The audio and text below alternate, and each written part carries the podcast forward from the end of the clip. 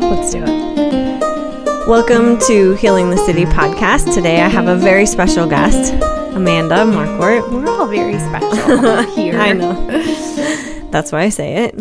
Hmm. Thanks for joining me today. Yeah, I'm excited. Uh, today we're going to talk about a little bit about you and some of your passions and your work. Amanda and I have known each other uh, since David and I returned to Tucson in twenty fifteen. Like you, three years. Mm-hmm. And yeah. Your family was had been attending the village since... Yes. Um, two thousand twelve, maybe? Yeah. Okay. So Except that I just did the math wrong and I said we've known each other for three years, but it's two thousand nineteen, almost two thousand twenty. Right. So it's almost five years. Yeah. I'm good at math. I can't believe that we have been back uh, in Tucson for five years. That's yeah. really crazy. It goes fast, huh? And we both have three kids. Mm-hmm. Oldest two are boys, mm-hmm. and then our third is That's true. Girl. That's mm-hmm. true. Yeah. yeah. Similar ages. Yours are uh-huh. just older than mine. Just a little bit. Yeah. Mm-hmm. And so, yeah, we have a lot in common. We both enjoy um, different outlets of fitness and mm-hmm. passionate about caring for people yeah. and seeing the marginalized. Yes. So I'm excited yeah, it's about it's always wonderful to talk to you. Yes, yes. I agree. Like, I'm ex- yes. Get it, girl. Get it. Yeah. So today I just wanted to talk to you about your work um, in the psych hospital and working with um, patients. And give me the correct terminology mm-hmm. when we're referring to patients. Yeah. Well, gosh, that, it, it really depends on where you work. And, and everybody's always wrestling with, do we call them members? Do we call them clients? Do we call them patients? Do we, you know, so it depends on where you're at. But in the psych hospital, because it was a hospital, they did refer to them as patients. Okay. Yeah. So we're we're talking about patients Um, in a psych hospital who are there for different mm-hmm. amounts of time, mm-hmm. right? Mm-hmm. Um, so let's let's start back up a little bit and tell me about how you got this job yeah. and and the path in that direction. Yeah, yeah. So I had done my undergrad work and then moved into um, focusing on building a family and kind of getting that started. Um, and I did a lot of community work and volunteering with different nonprofits and different community agencies for, for that time um, in my life. In two thousand sixteen, I went back to complete my master's and move into my more formal career. Um, and so I decided that I wanted to try to get at least a year's worth of like formal mental health experience before I graduated. Um, and I wanted to, my goal in life is kind of always to experience broadly. Mm-hmm. And I want to touch a lot of different stories um, and a lot of different people. And so I, I had had a lot of experience in the previous ten years in working individually or working with families and like a more traditional, what we think of as, as what a counselor does of like, we're going to sit and we're going to talk through your story and try to find ways to grow. So I wanted to do something different. Um, and there was a position open that met my qualifications at a local psychiatric hospital, a level one. So a level one just means that it's the most severe. Um, so it's the most restrictive environment. Um, all of the doors are locked. They're under fifteen minute checks, sometimes five minute checks, depending on their behaviors and struggles. Sometimes they have a one-to-one where they have a employee that's specifically assigned to them and can't be further than arm length away. So it's a very restrictive environment um, for safety reasons. So I was hired as therapeutic activities and recreation specialist uh, was my official title. So I was there basically to provide healing and regulation through leisure mm-hmm. and Um, art, art therapy. Um, I ended up doing a lot of movement therapy because art therapy is, is somewhat common. So it was a little easier to find that for the hospital. Um, but I, so I came in and did a lot of yoga and meditation and movement. And when a patient participates in this program, yeah. is it mandatory or is it... Um, something that they choose. Yeah. So for the adults, it was completely optional and they highly encouraged it because otherwise they're just sitting there not doing anything. So they might wake up and here's the schedule of things that are happening around yeah. the hospital today that you could participate in. Yes. For and example. So they had like a structured schedule. Uh-huh. And, and that's one of the things that um, a, an environment like that can provide that is regulating is a schedule. Mm-hmm. Um, so sometimes when you're dealing with um, a serious mental illness um, or going through a time of high stress, one of the first things that falls away is regular schedule. So you start to have trouble with maintaining a regular s- sleep schedule and, you know, getting things done and paying your bills and going to work. So one of the things that's good about those environments is that it can re-regulate by giving them a structured environment. Mm-hmm. So it was optional for the adults, uh, but very encouraged. And for the kids, you know, they say like it was required, um, but there were definitely times that they, you know, if a kid was really pushing back, like they weren't going to fight with them and, and risk an escal- escalation because the kid didn't want to go do, do yoga, you know? Sure. Mm-hmm. Um, so in this type, in this type one hospital, mm-hmm. there are young under eighteen yeah. and over eighteen yes, patients. Yes. So in this particular one, there are um, patients down to as young as five. And so there um, are not a lot of places that take kids under the age of eleven or twelve. So in the state of Arizona, there's only two um, outside the state hospital. So there's one here in Tucson and one in Phoenix. Um, so if you have a kiddo, you know, between the age of five to eleven, it can be really hard to find placement for them when they're having really serious behaviors. Mm. Um So, yes, yeah, so we worked, I worked with kids from as young as five to adults, um, you know, geriatrics all the way up. So lots of different stories, lots of different struggles. And and while you were working there, you were able to really have eyes on some of the things that mm-hmm. you wanted to change and things that you hoped yeah. to be able to impact yeah. the hospital in, in a positive way. Yeah. So when I came in, you know, I came in, of course, like we all do, like bright-eyed and bushy-tailed. I'm like, mm-hmm. yeah, all right, let's go do this, right? And what I found, I think, is not uncommon, unfortunately, but um, it, there was a lot of things that I really took issue with as far as how the hospital was run and the care that was being provided to the patients. Um And so I, I brought that to the attention of the leadership of the hospital and, and basically said, you know, from my part-time, you know, bottom of the rung of the ladder, like, look, these are the problems that I see going on here, and I'm concerned about the ethics and um, just the quality of patient care that's lacking. And if you guys don't want to fix it, that's up to you, but I'm going to quit because I'm, I would feel complicit in sustaining a system that I don't feel is doing justice to their patients. And to my surprise, they said, okay, help us fix it. And I was like, mm. wait.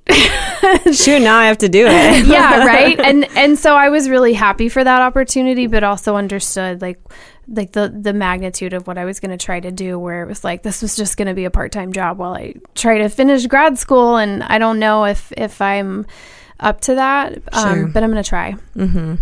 So I did, and they eventually titled it um, The Therapeutic Educator, and um, my job was to provide um, education to the staff, um, from the behavior techs to the nurses to the um, medical providers, on trauma-informed care and on basic mental health. It was surprising me, to me to learn that um, most of the staff uh, was more medical than mental health. So there were one to two social workers per unit, um,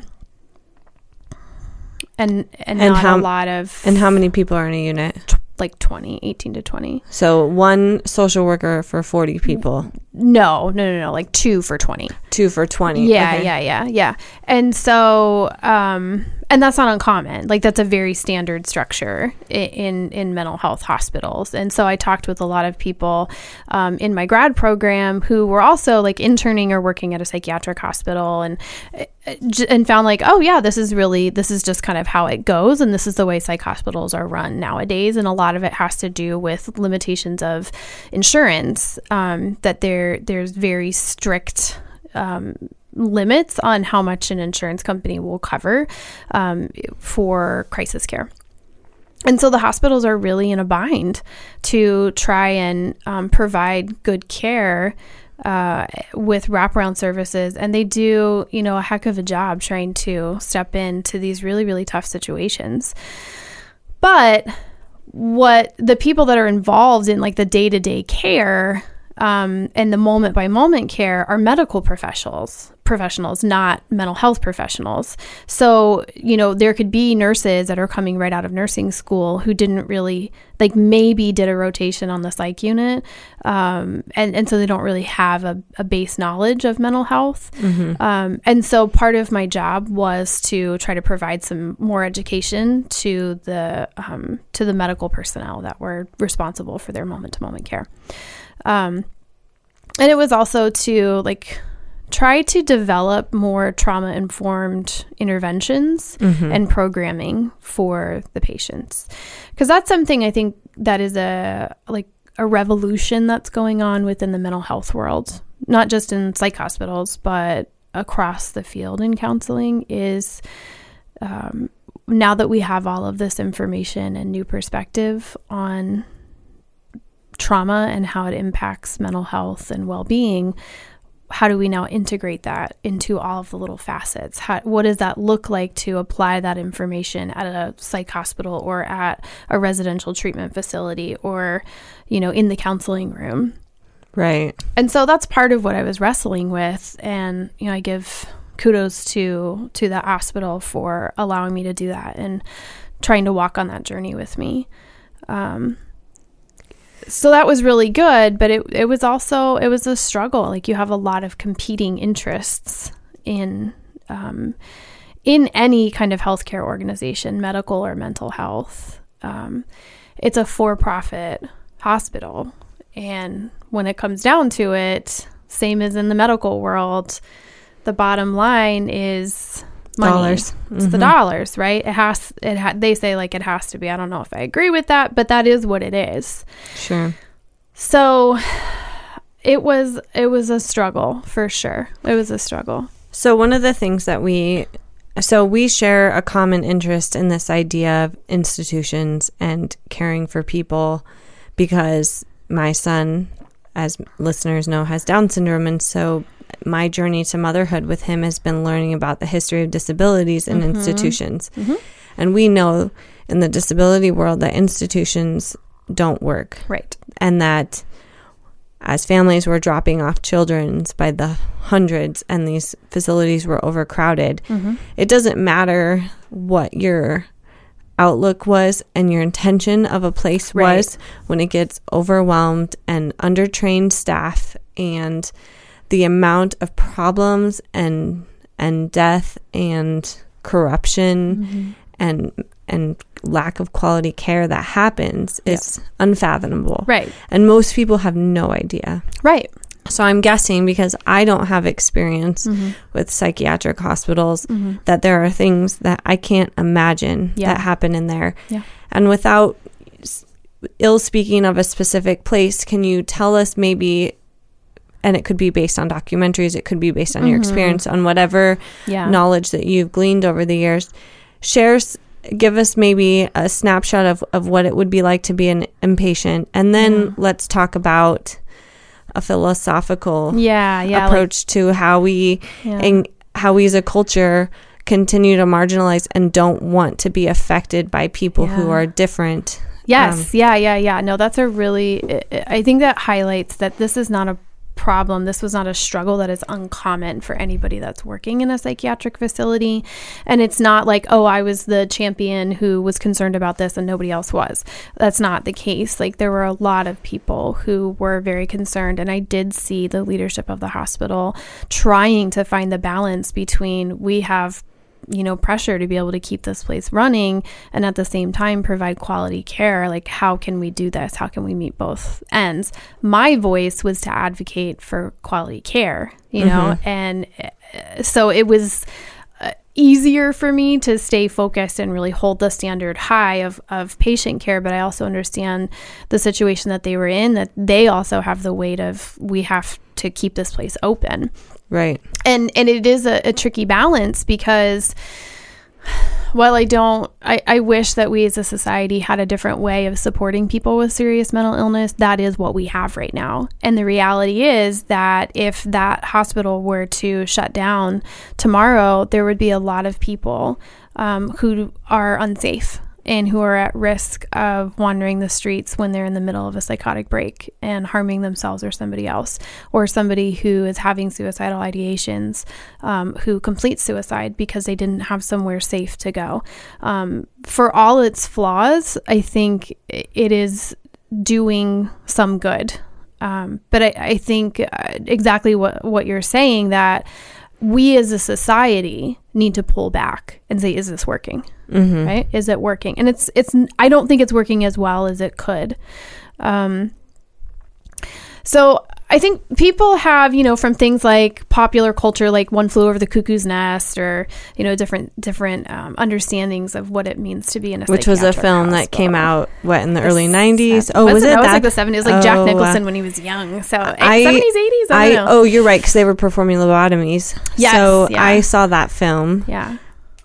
Right after Bentley was born, yeah. and I lost it for a really long time. Yeah. Because it was devastating yes. to imagine that this is what we were doing to people's brains to fix them when yes. we have no idea. We had we, no idea. We yeah. still don't know enough about no. the brain to be doing surgeries and right. things like that. So, okay, so. Yeah, and it is an interesting intersection because the, the asylum system um, at that time really was not just about mental health. It wasn't about necessarily uh, taking care of people who were psychotic or suicidal. It was basically anybody that we felt was indigent or a burden. So that included mm-hmm. people that had um, developmental delays or physical disabilities. Immigrants. Immigrants. Yeah, there's a lot of uh, racial and ethnic crimes. I feel like that happened, that, mm-hmm. that they were forced into um, what were supposed to be mental health facilities. Um, but yeah. So it's important to know that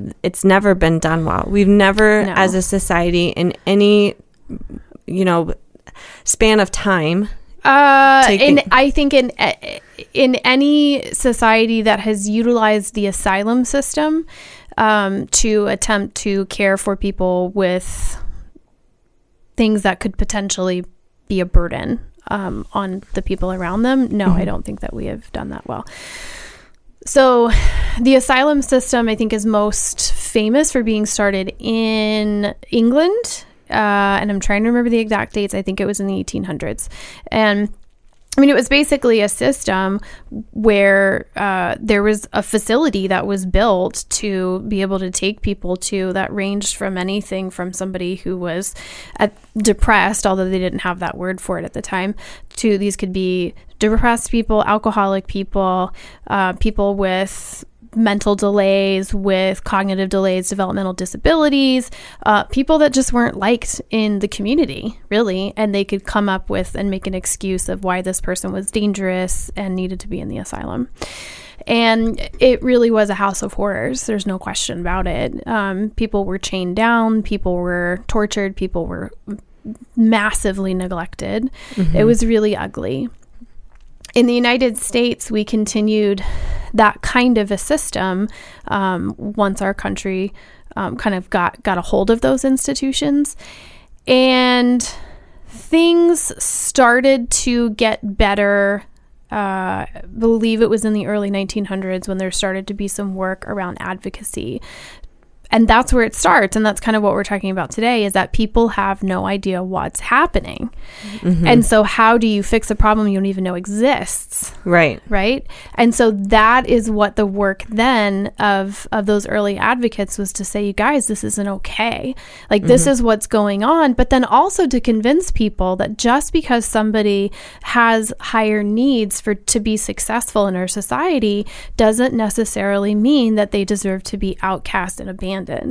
Right. Right. And so the the tie to the asylum system really happened, I feel, when we began to move away from communal living into a more industrialized, individualistic structure for society. Mm-hmm.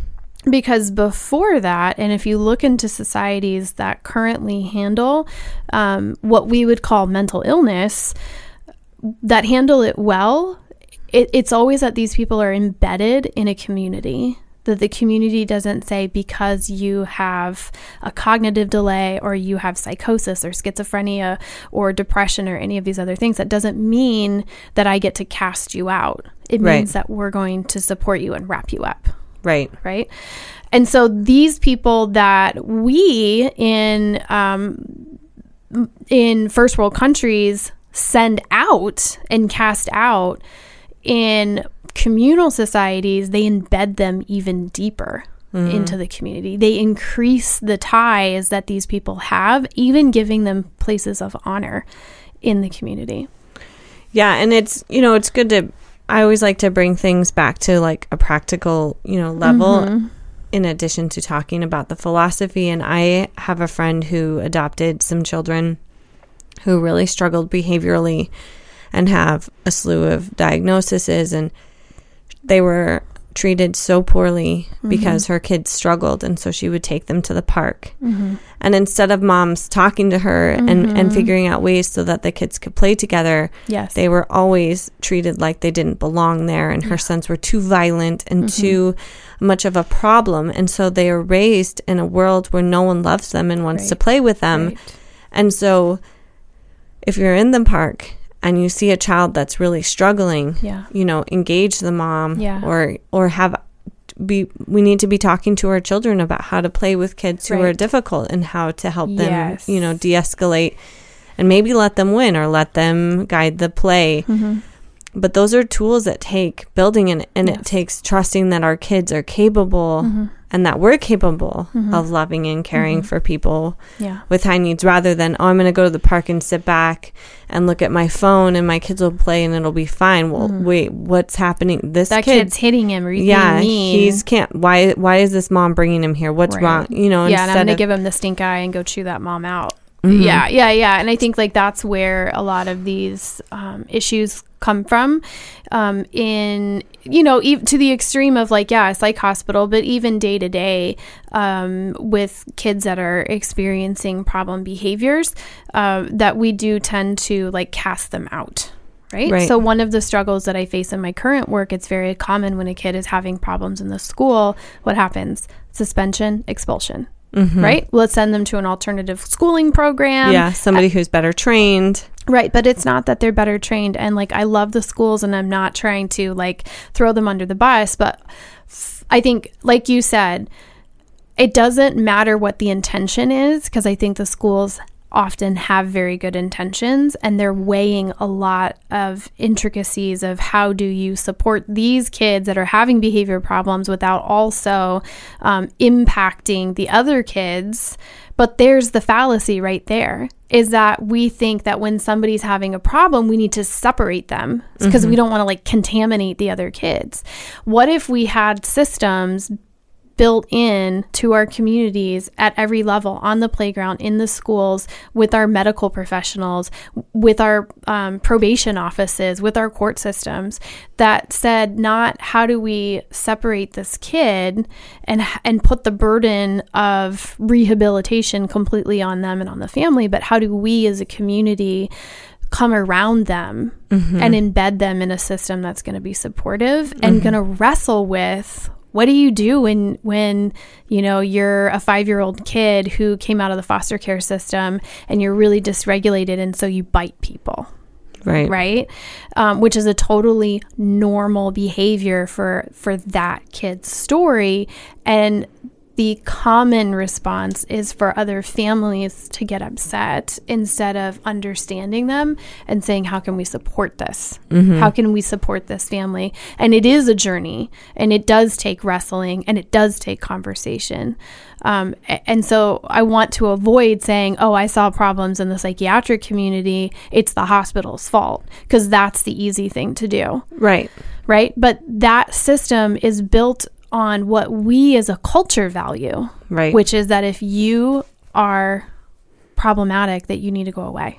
Right. Right. Or even to classify that behavior as problematic in the first place, mm-hmm. right? That somebody with Down syndrome, that's a problem. Right. right? So I read an article years ago about a mother who um, was living in France. She was, I think she was Canadian, and she was living in France at the time. And she had a child that was born with Down syndrome. And it was the case that in France, there's a lot of um, prenatal genetic testing, so that if they find a child that is going to have a birth defect, right? There's even defect, right? Saying like something's wrong with you. Um, but if they're, they're going to have potentially a problem, that the recommendation is often to abort. Mm-hmm. And so because that happens, there's no supports for people who have children with Down syndrome. Right. Because there aren't enough kids in that country to need the service. Right. Right. Um, so that's kind of a, one example of how we can kind of wrap ourselves by, by saying that this is a defect, mm-hmm. and we need to send it away. Right. It sets us up for systems that are overworked, mm-hmm. um, for people who are undersupported, and a problem that spirals out of control. So you've been listening to Healing the City Podcast with Adrienne Crawford. Don't forget to subscribe on iTunes and Spotify, and follow us on Facebook and Instagram.